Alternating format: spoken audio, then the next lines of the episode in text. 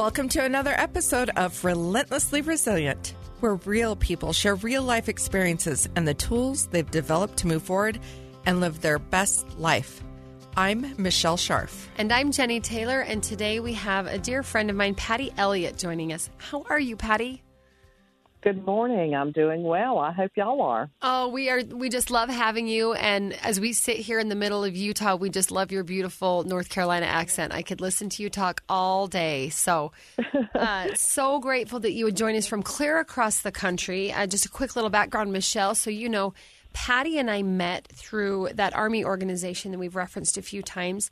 Uh, she lost her son in Army service. I lost my husband in Army service, and we now both work as advisors to the Chief of Staff of the Army on trying to help improve the casualty process, the paperwork side, the benefit side, kind of that behind the scenes side. The Army's got a great investment in trying to help take care of Gold Star families like ours. I think there's genuine concern, and it has been wonderful to work with Patty because, Patty, you are just a force of nature. I know you're heavily involved with the Gold Star Mothers of America. You are an advocate for the families of the fallen and those who serve and you just have a beautiful, positive outlook on life. So I am so grateful that you would join us today. Thank you. I appreciate you having me. Well, first of all, we just want to know who are you? Tell us about you. Tell us about your family. Tell us about your son. Let's get to know you a little bit. Oh, thank you. So I am from North Carolina, born and raised, lived here all my life, don't want to live anywhere else. I had two sons. My oldest son, Brad, and then my youngest son, Lucas. His name was Daniel Lucas Elliott. He went by Lucas, and he was three years younger than my older son. Again, they both grew up in North Carolina and um, all their life. And from an early age, Lucas was never one of those team sports kind of folks. He didn't play baseball or football. Uh, he played it a couple of years, but it wasn't his thing. But when he was 12 years old, he was invited to join a high powered rifle team at that shot at a local at 12 mm-hmm. so he was shooting an ar-15 wow. at age 12 wow. Yep. So the rifle team was mentored by the marine corps rifle team out of quantico. Oh awesome. He was in awe of those marines and so that combined with what happened on 9 11 ignited a passion in him that he wanted to serve in the military. Well, you know, when a kid's 11 or 12 years old and they say something like that, you as a parent kind of go, sure, you know, sure. I'm sure you're going to do that. yeah, go to the moon, whatever you want to do. That sounds great. Exactly. But then in 2006, when he turned 17, he came to his father and I and said, look, remember, I want to join. I'm going to join, but I've decided I'm going to do the Army, but I'm only 17, so I need y'all to sign for me to go in. And oh, by the way, there's a recruiter coming to the house Wednesday afternoon.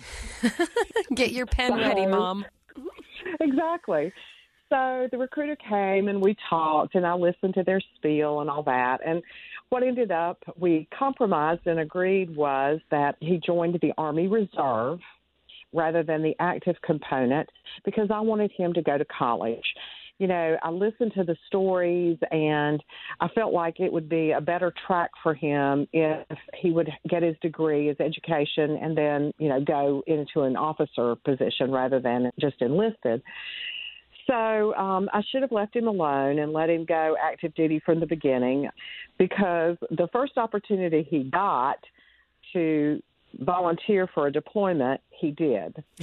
so in 2007, he uh, left and went to basic training and did his basic and AIT at Fort Leonard Wood. He was a military policeman. Okay. And when he came back, he was assigned to the 805th Military Police Company here in Cary, North Carolina.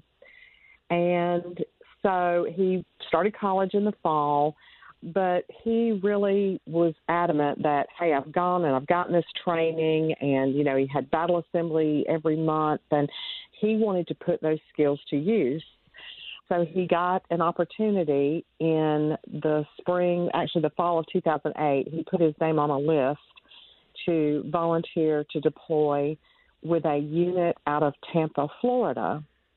He left in March of 2009 and they went to Basra, Iraq, and they were there for a year. He came back in April of 2010. He got back just in time to be in his brother's wedding, which oh, was wonderful. great. yes. But, you know, as we hear so many times with so many of our service members, once he had been over there, he was itching to go back again. And so his home unit had been put on alert at the time that he came back in 2010. And at the time his unit was on alert, they were scheduled to go to Afghanistan. So that was perfect for his little adrenaline junkie self. that I've been to Iraq, I want to go to Afghanistan, and I want to go with the people that I've been training with for two years. Sure. And so this is great. So he jumped through all the hoops that he needed to do to get the medical clearance to go back again so quickly. But as people who have had military experience know, the only thing that's constant in the military is It's change. change. and so um, the what they were supposed to deploy to Afghanistan in the fall of 2010, it turned into they didn't leave until May of 2011. And oh, by the way, we're going back to Iraq. So he ended up right back in Basra, Iraq. Are you kidding me? he was not a happy camper. so, you know, he it was um not a good place to be and although it had been a decent deployment his first time, you know, everybody came back alive albeit with their invisible wounds, but you know, everybody came back safely. And so for me as a family member, I was okay with that. I thought, oh, great, you know, he was there a year and he came home safe, and everything's going to Let's be just great do it this again. time too. Yep. Yep. Yep. But he was about 45 days after hitting boots on ground. Because he had been there before, he knew the routes, he knew the roads, he knew what were the quote safe places to go and the streets and those kinds of things. So he tended to be in the lead vehicle when they would go out on mission.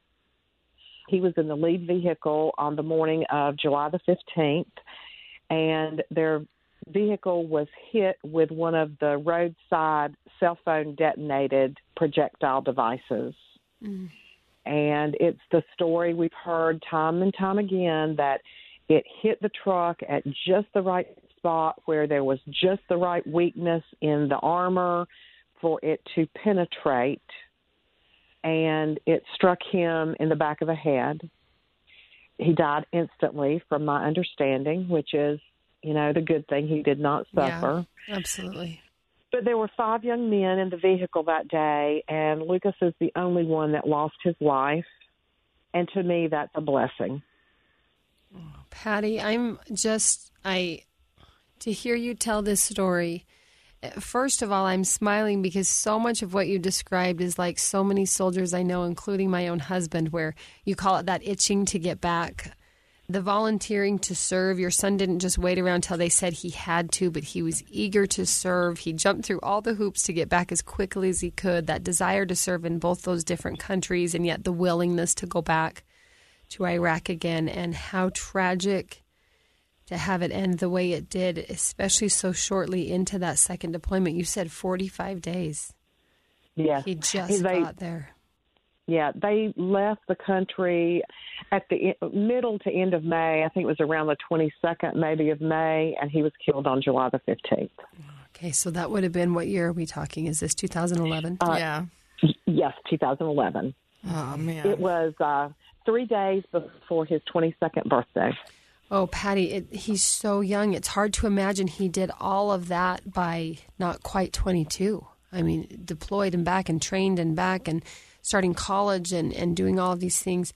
We're going to take a quick break and let everybody kind of catch their breath. When we come back, Patty, we want us to walk you through your side of the day he died, what that was like. And where in the world do you go from there? He, he's your baby son, and he's truly just a baby at the time. 21, 22 years old is so young. We'll be right back.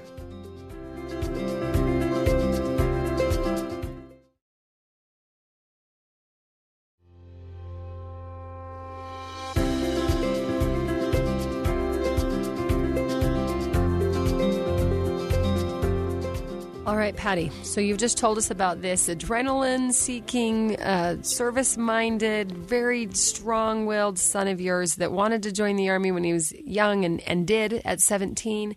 Went first through the Army Reserves and then plans to go through college and become an officer. But even before that, he's deployed, he's back, he's deployed again. 45 days into his second deployment in Iraq, uh, they hit a, a roadside bomb, cell phone detonated. It hits just right, hits him just right. He lost his life that day. Walk us through your experience that day and in the coming days. So I've always been a volunteer. I've, I feel very strongly about being involved in your community and making a difference in other people's lives. And so when he was assigned to his first unit, I quickly became involved with the Family Readiness Group.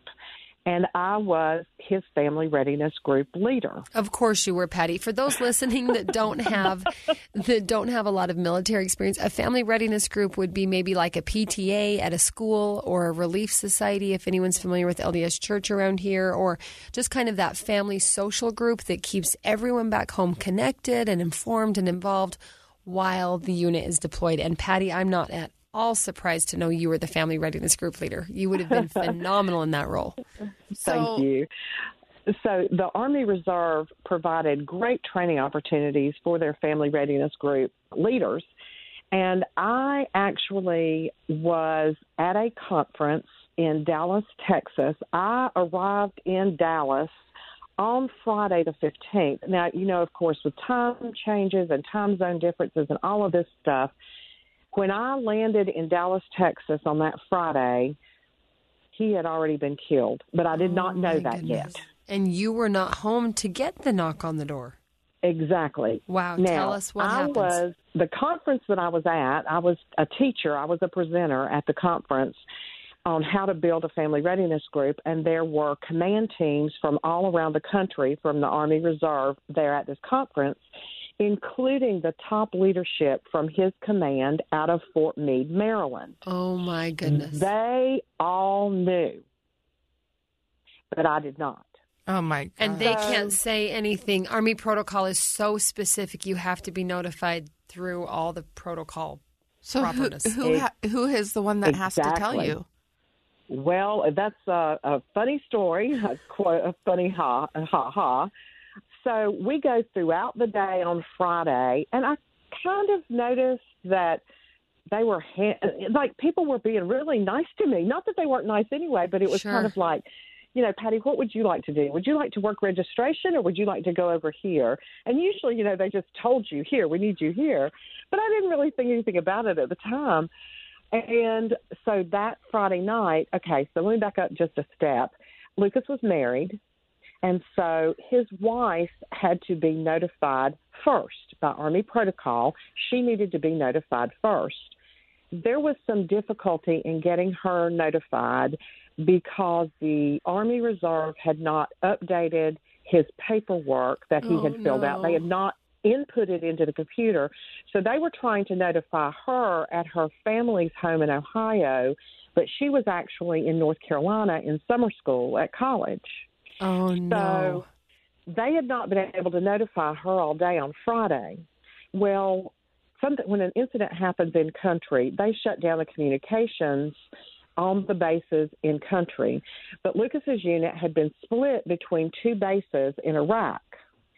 And they shut down the communications at the base he was at, but they didn't shut down the communications where the other half of the unit was at.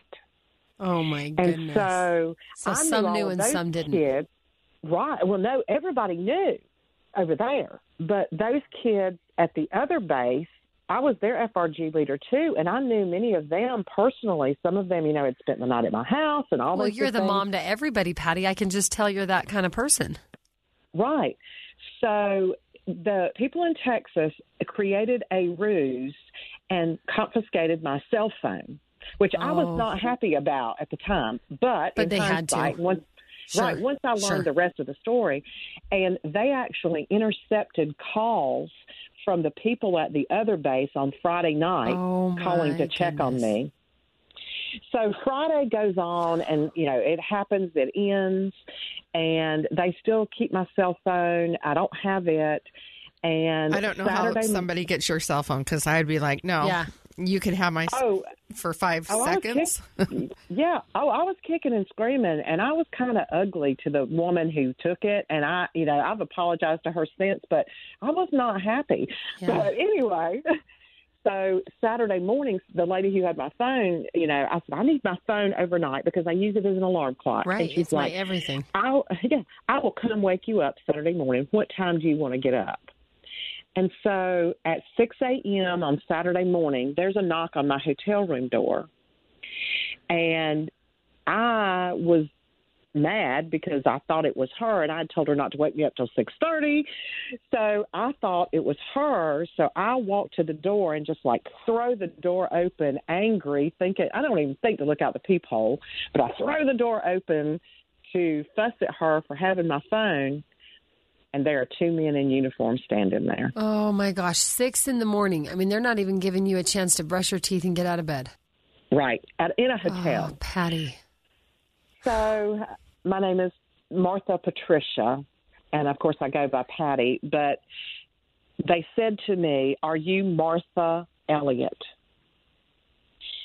And that was my sign right Yeah. there. This is official. Yeah, you know, just seeing them standing there because some of our soldiers were with us at this conference, and Sure. I see two men You're standing at there an uniform. army. You're at an army conference. Yeah. Sure. Yeah, Six And in the I- you know, a little odd. Yeah, I'm like, okay, what has somebody done and gotten in trouble? And they're coming to me as the FRG leader, you know, whatever. Mm-hmm. You're the mama. You got to fix it. Oh yeah, and so Oh, I just it was a blur, but you know, God had me at the exact right place at that moment because all of the leadership was there. They all had had this whole day to advance plan. So that knock on the door was at 6 a.m. By 9:30, I was on my way to the airport and had a flight back home to North Carolina Wow. when I landed in North Carolina, so at the time, my older son, so I had the task of calling my older son and telling him, uh, you know, so they give me the basics, and then they, of course, I'm still in my pajamas. Yeah. Oh, They yeah. give me my basics sitting there in the hotel room, and they left somebody, another FRG volunteer that was from North Carolina came in, and she took care of packing all my stuff while I, you know, they said, We're going to give you a few minutes to get dressed and collect yourself and meet us down in the conference room, and we've got some paperwork and all that stuff. So, you know, the first thing, of course, I do is call my older son so he meets me at the airport when I land in North Carolina, and I pull in my driveway here at my house, and there's already news crews sitting in my Oh, driveway. So those first 48 hours, I vaguely remember them, but they're mainly a blur. And oh, by the way, and here's one of the worst parts of that day. So I get to my connecting flight in Chicago, and it's about 10:30 ish or so, and I think, okay. I had been so focused on getting packed up and out of the hotel and to the airport and everything like that. And it's like 10 and they've already you know it's 10:30 in the morning and I think okay it's safe for me to call my daughter-in-law now. And I call her and she answers the phone and I'm like hey. And she's like hey how are you? And I What? said honey have you not talked to anybody I didn't know they had not notified her How in the world had they not notified her? because they went to her parents' house in Ohio, and her parents, um, there was a language barrier, and her parents, they just told the army officers appearing at their door, she's not here. go away. Oh, so if they couldn't find her, you're now secondary next of kin. They have no choice but to go to you. Well, actually, the folks in Texas told them, we don't care what y'all do as far as notifying the wife. The mother will be told Saturday morning. Yeah, you can only wait so long with all of them Yeah. knowing knowing that you don't yet know. So, So you I were the one that told your daughter-in-law? Yes, Oh, sitting Patty. on the phone in the airport. It was awful. And so I'm like, oh my God, honey, have you not talked to anybody? And she's like, no, what's going on? So it was just looking back on it, you know, the paperwork snafus. And Jenny, you can understand. That's why I'm such an advocate for the survivors' issues now. Yeah. I don't want anybody to ever have to go through something like that again. Yeah, it should never happen that way. No, So- it shouldn't. Keep going. So you fly home, you're you're layover, you're talking with your daughter-in-law, you land, the news is hanging out in your front yard, your son is there. What walk us through what's next that day, the next few days, the burial, Dover, all of that. Can you just can you kind of summarize your journey through that and and maybe what you were feeling and what that experience was like? it was surreal. You know, as I looked back on it a few weeks or months down the road after it happened, I didn't drive for the first month. Somebody was always around me, taking me everywhere. And it was not that I didn't feel like I could drive. I just, I totally, I'm a huge control freak, and I will freely admit that. But I gave up control, it kind of knocked me down to size that I realized it was God's way of showing me you are not in control. And so I just kind of acquiesced to being chauffeured around everywhere. And, you know, the whole casualty officer process I had a good casualty officer. I've heard some other stories of military families, and you know, I, I have no complaints about my casualty officer at all. He did the best job he could with the tools that he had, but there's sometimes a disconnect between information. One example of that is we went to the funeral home to make the arrangements on that Tuesday, on the 19th of July. And as we're sitting there, at that point, we didn't know when he was going to come into Dover, didn't know any of the details of that. The casualty officer had not been updated on that. And so I'm sitting there trying to make funeral arrangements, and the casualty officer tells me because the funeral director is a, a family friend. And so I had said to him, I do not want an open casket but when he gets here, I will see my son. And the casualty officer told me that I would not be able to do that because his body had been burned beyond recognition. Oh my goodness. So I had to I had to have a moment Yeah. sitting there in the funeral home and I rethought the entire everything that we had planned up to that point. I had to rethink it. And so at that point, I made the decision to have him cremated. Hmm. I later learned from his commander. So one of his team leaders came home in November of that year on an R and R trip. Actually, his wife had a baby, and he was sent home to be with his wife. And I found out that what the casualty officer had told me was incorrect.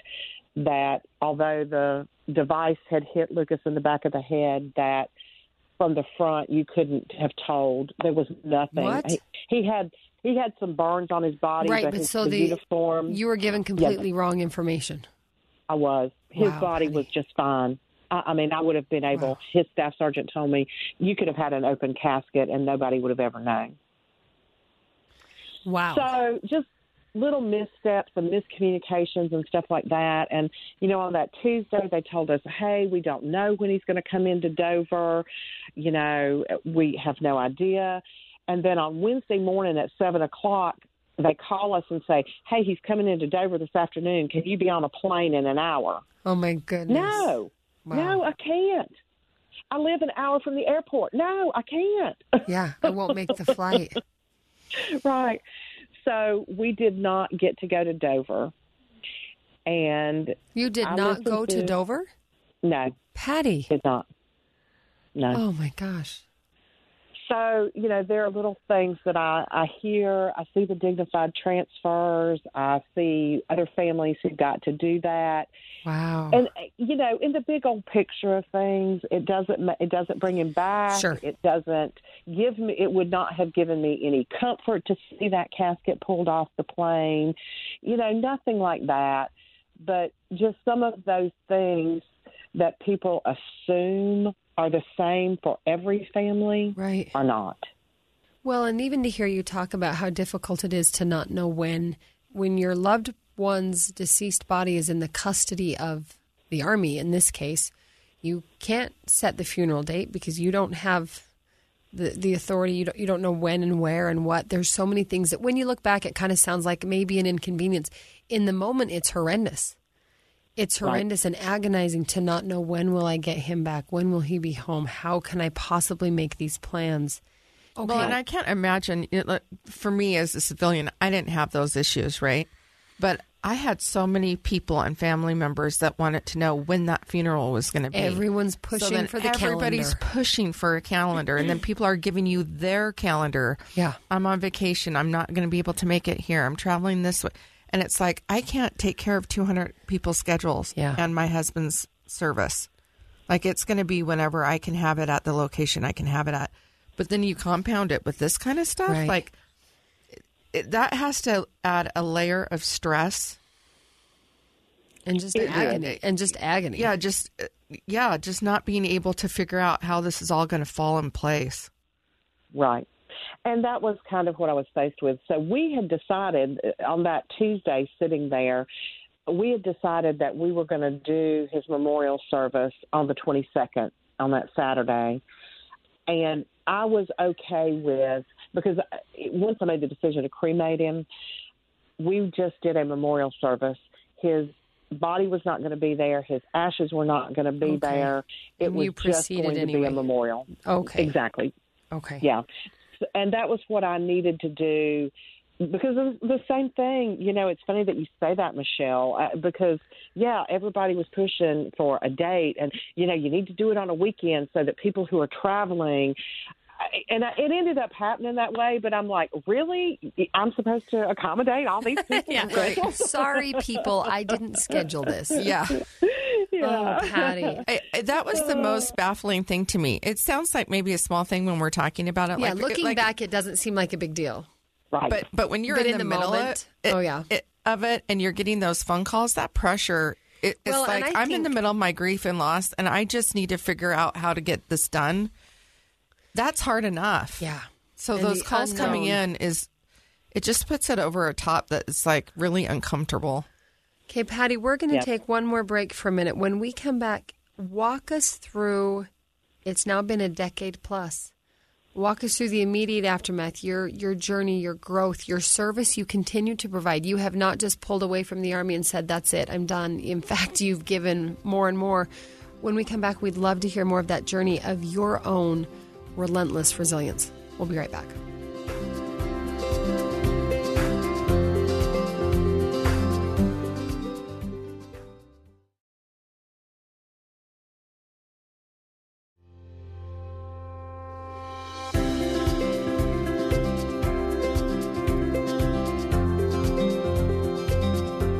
All right, Patty, I have met you. I've known you. I've worked on this working group through the Army with you for months now, and yet I knew hardly any of these details. And it's interesting what you said. So many times when we've been through our own loss and we know someone who's maybe been through a similar situation, we just assume it would have been just like mine or the same path or the same experiences, when in reality they're all so different, so unique. Can you tell us, and, and I wish we had hours and hours, but we don't.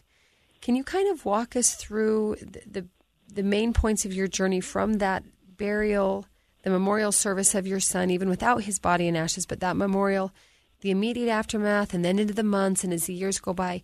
What have you learned? How have you grown? What good, what bad, what highs, what lows? Can you walk us through your journey there? Sure.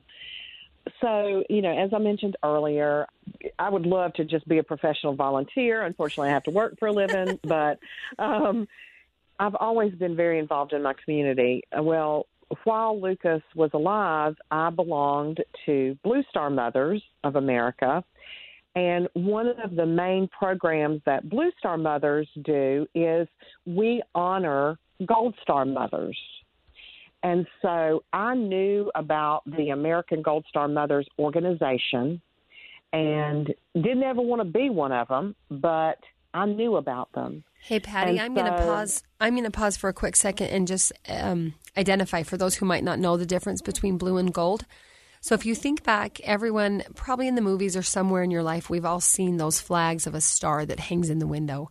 World War One, World War Two, uh, they would hang a blue star in the window if you had a service member deployed, and then if that service member were killed, they would cover up the blue star with a gold star so that the neighbors in the community would know. So blue star mothers would be mothers of anyone serving, deployed, and I love that those of the the living service members are so kind and wonderful to the families of the fallen. So gold star would mean you've lost someone in the service. Blue star would mean you have someone in the service. So how touching that you've been involved in both of those organizations and I can see where you would say as a blue star mother, you, you never want to be the gold star mother. Sorry, I just wanted to kind of identify for the civilians who might not understand some of the, the terms. That's perfect. Thank you. You know, sometimes when you're so intimately familiar with something, you forget that they're, yeah. But so it was a natural extension for me to become involved with American Gold Star Mothers. I also, and this is kind of a personal note, that I could see that my being involved with the Blue Star Mothers, my chapter, it made them uncomfortable because I was who they didn't want to be. Hmm. And so they felt like they had to maybe tiptoe around and, you know, they would complain because they hadn't received a phone call from their soldier. And then the, you could see them go, oh, Oh. no, Yeah. you know, I'm mm. complaining because I haven't received a phone call. And, you know, You're the son, you ultimate can't. reminder. You're the ultimate reminder of the risk. Yeah. So I kind of transitioned because that was it was the right thing to do. So, you know, our mission in American Gold Star Mothers is to honor our children's service by continuing that mission and taking care of their brothers and sisters in arms. And so we do a lot of things for our veterans, the families of the fallen, and those service members who are continuing to serve. You know, we volunteer at the VA hospitals. We do clothing drives, school supply drives for military children. Um, you know, all of those different things, anything that we can do to help that population. I've also stayed involved with my son's unit. I continue to be uh, one of the family readiness group leaders. And with the Army Reserve, actually, it's all the branches of the military, you know, kind of go through this. As people cycle through the different units, there are very few of the soldiers still in the unit who were there when Lucas was there 11 years ago. But they all know who I am. The building, the Reserve Center, was renamed for Lucas in honor of Lucas in 2013. And so even those people who didn't know Lucas, when they see my last name, they're like, oh, I know who you are. So I've stayed involved with the Family Readiness Group.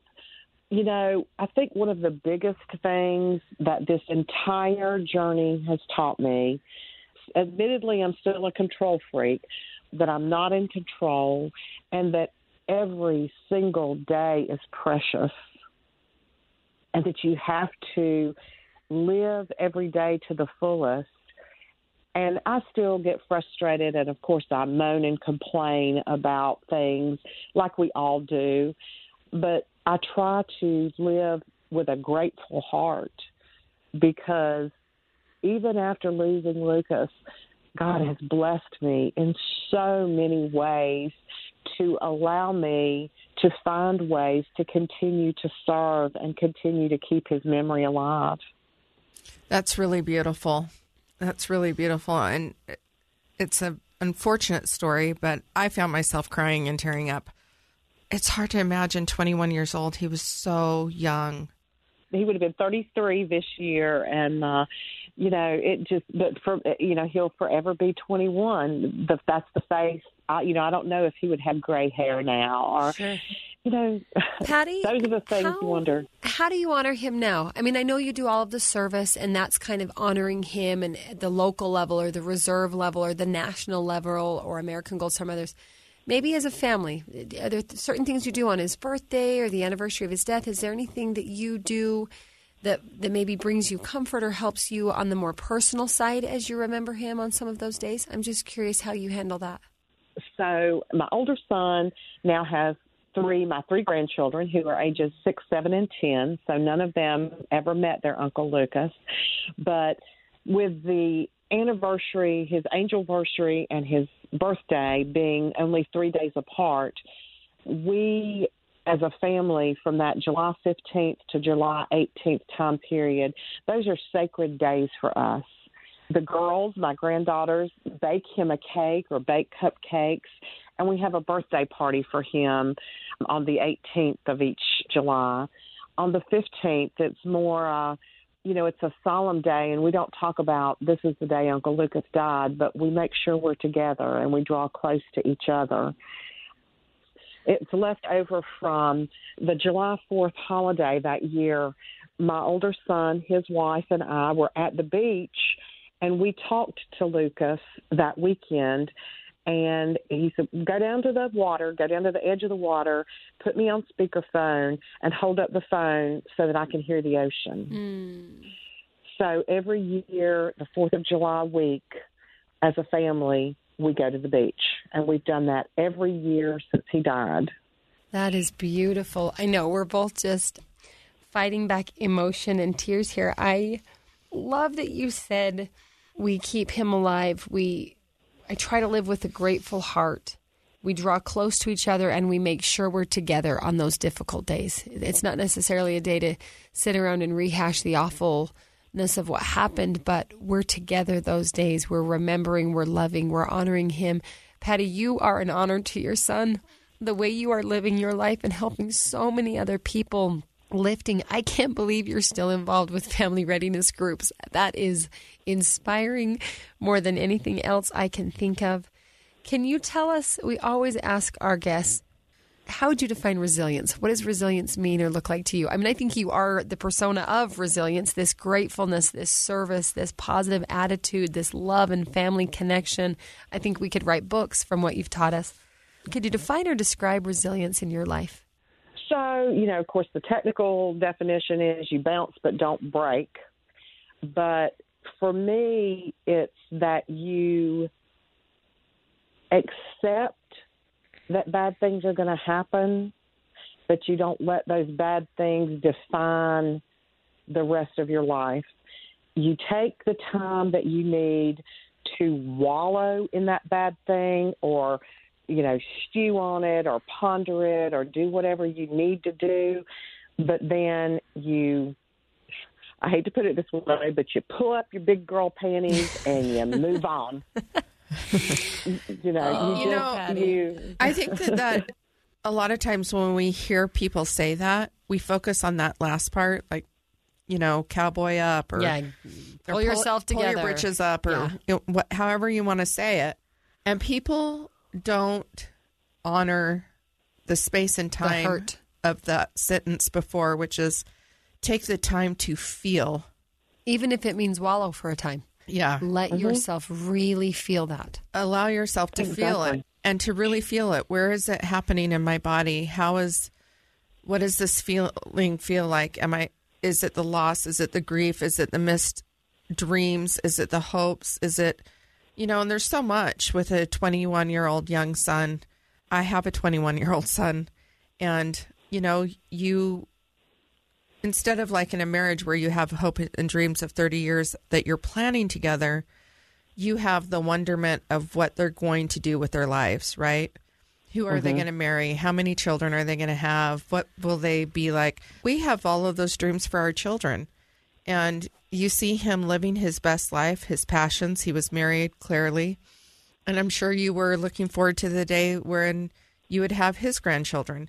So there's a lot to process in that as a mother the the loss of the hopes and dreams of what life would have been to see him grow and to see his mm-hmm. life take shape and lift off and taking the time to feel the loss of not only him not being present but of those dreams and hopes i think that it's really important and i think that that's part of the piece that when people rush it when people feel like i've I've okay, I've been sad or I cried or whatever, or don't, or don't feel it, then it's hard to get to the next page of really pulling it together and moving forward.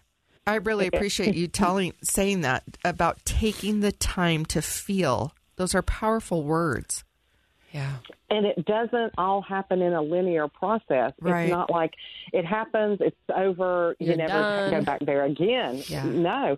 I mean, you still, you have days, even 11 years later, I have those days and those moments, and I allow myself to do it. Patty, and then I love on. you. Yeah. Oh, thank you. I'm still thinking on what you said just seconds or moments ago about resilience being that you just expect that bad things are going to happen. And you're not mm-hmm. mad about it and you're not super shocked. I don't know why we're so shocked when bad things happen because bad things happen. And so maybe part of the resilience you have that makes it so just strong and able to carry you is the prepared mindset that I'm not invincible. Life is not going to be perfect. And that's not that's not like a depressive way to view things. It's not like you're being pessimistic. I think it's a realistic outlook. Something's going to go wrong and I'm going to bounce but not break. And it's not the idealistic view that nothing will ever happen and I'll be fine and then you're shocked when something doesn't go as planned. But you know, you know what? Something's not going to work out and then it's going to work out somehow. It might Yeah. not work out the way originally planned. And I love how much you touched on um, your own personal faith that it was you know God's hand or God's guiding you to to need to accept help from people even if it's chauffeuring you around and how difficult that is. I'm a control freak like you and I'll tell you the word I use for the initial aftermath of my husband's death is just surrender. There's no other word. Mm-hmm. Surrender mm-hmm. physically, surrender emotionally, surrender everything you've got. And with that surrender, it sounds like you have also found, as I have, beautiful growth and peace and blessings and, and the beautiful pieces of life that come in the midst of this heartache and pain. Patty, have you written a book? Because if you haven't, I would love No. for you to. I would love Oh, for Lord, you. no. I would love for you to, and I'd love for you to back up. Um, I love that you're everybody's mama because I can see how you would just draw people to you. You've got such a loving personality. I, I'm just curious. you. I, I, you mentioned that you work out with CASA, right? It's the CASA. No, organ- this is a SOG. It's called Oh, SOG. um, Sur- Survivor Advisory Working Group. Okay. Correct. So yes. you you guys are on SOG. So have they changed some processes for the situation with your your daughter-in-law? Like, are they like before a guy gets deployed, all that paperwork is inputted? Like on Like, paper, yes. Now, does it always Yeah, happen yeah. that way? That that's where there's it. It was probably always on paper when at that time too. I mean, in this day and age, you you would think that there would be like No we're, we're not, excuses. yeah, no excuses. Yeah. All, all of the paperwork has to be in and file, and all of our checkbox has to go before these troops move on and mm-hmm. are Yeah. deployed because that seems like a really That's critical a big deal. piece. Yeah, and I unfortunately I know of some other cases that the exact same thing happened. He had completed the paperwork, it just had not. I mean, they'd only Data been gone entry. forty five days. Yeah. It was data entry. Yeah, it was a to do on a box simple. somewhere. Yeah. I will say, in the Army's credit, Patty, I know that between the time of your son's death and my husband's death, many wonderful positive changes have been made. And that's one of the most humbling things for me as I sit on the SOG. I got on the SOG right away after Brent died, and I was brand new. And I realized, even though there's still things you want to improve and, and there's definite room for improvement, I realized how wonderfully better my experience, my benefits, my process had been because of the mistakes made prior to my time. And mm-hmm. that's where that group is so so powerful that and Patty and I know we both feel very grateful to be able to have a voice on that and as we get together with other army survivors and each branch has a similar setup but we're of course army I do think the army is very genuine in wanting to fix those problems and close those gaps. It is also sometimes just a human error or an oversight. But sometimes it is policy, and they're very open to saying, hey, that's a bad policy. What do we need to do to change it? And changes are being made. Maybe not as fast or as perfectly as we want. But wouldn't you agree, Patty, that there's definitely progress being made? Oh, absolutely. I, I mean, it's impossible to uh, picture and envision and dream up every possible scenario that can Right. happen. But as soon as they know that there is a, a hole in a process, they move to fix it. So, yeah. And that's what history is all about. You learn from it. Right. And so they are constantly updating and changing. And like Jenny said, you know, in the 11 years, I've seen so many improvements in the process. Well, Patty, thank you for being a very important part of the improvement in so many of those processes. I think, especially for the Army Reserves in North Carolina, I bet those men and women are very well taken care of, very well educated. They've got you in their corner, and what a wonderful advocate to have. So, Thank you. you. Thanks for teaching us about resilience and the role that service and hope and optimism can play in building that resilience. And thanks for being real about admitting that resilience means sometimes it's just going to be awful. And part of the resilient mindset is accepting that, preparing for that, and not running away from that. Thank you, Patty. This has been a very powerful conversation. Thank you so much.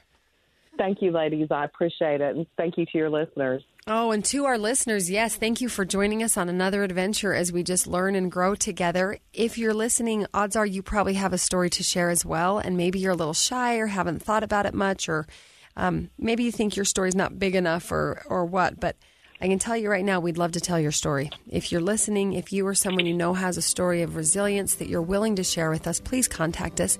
You can either email us at rrpodcast at ksl.com or find us on social media at Relentlessly Resilient Podcast.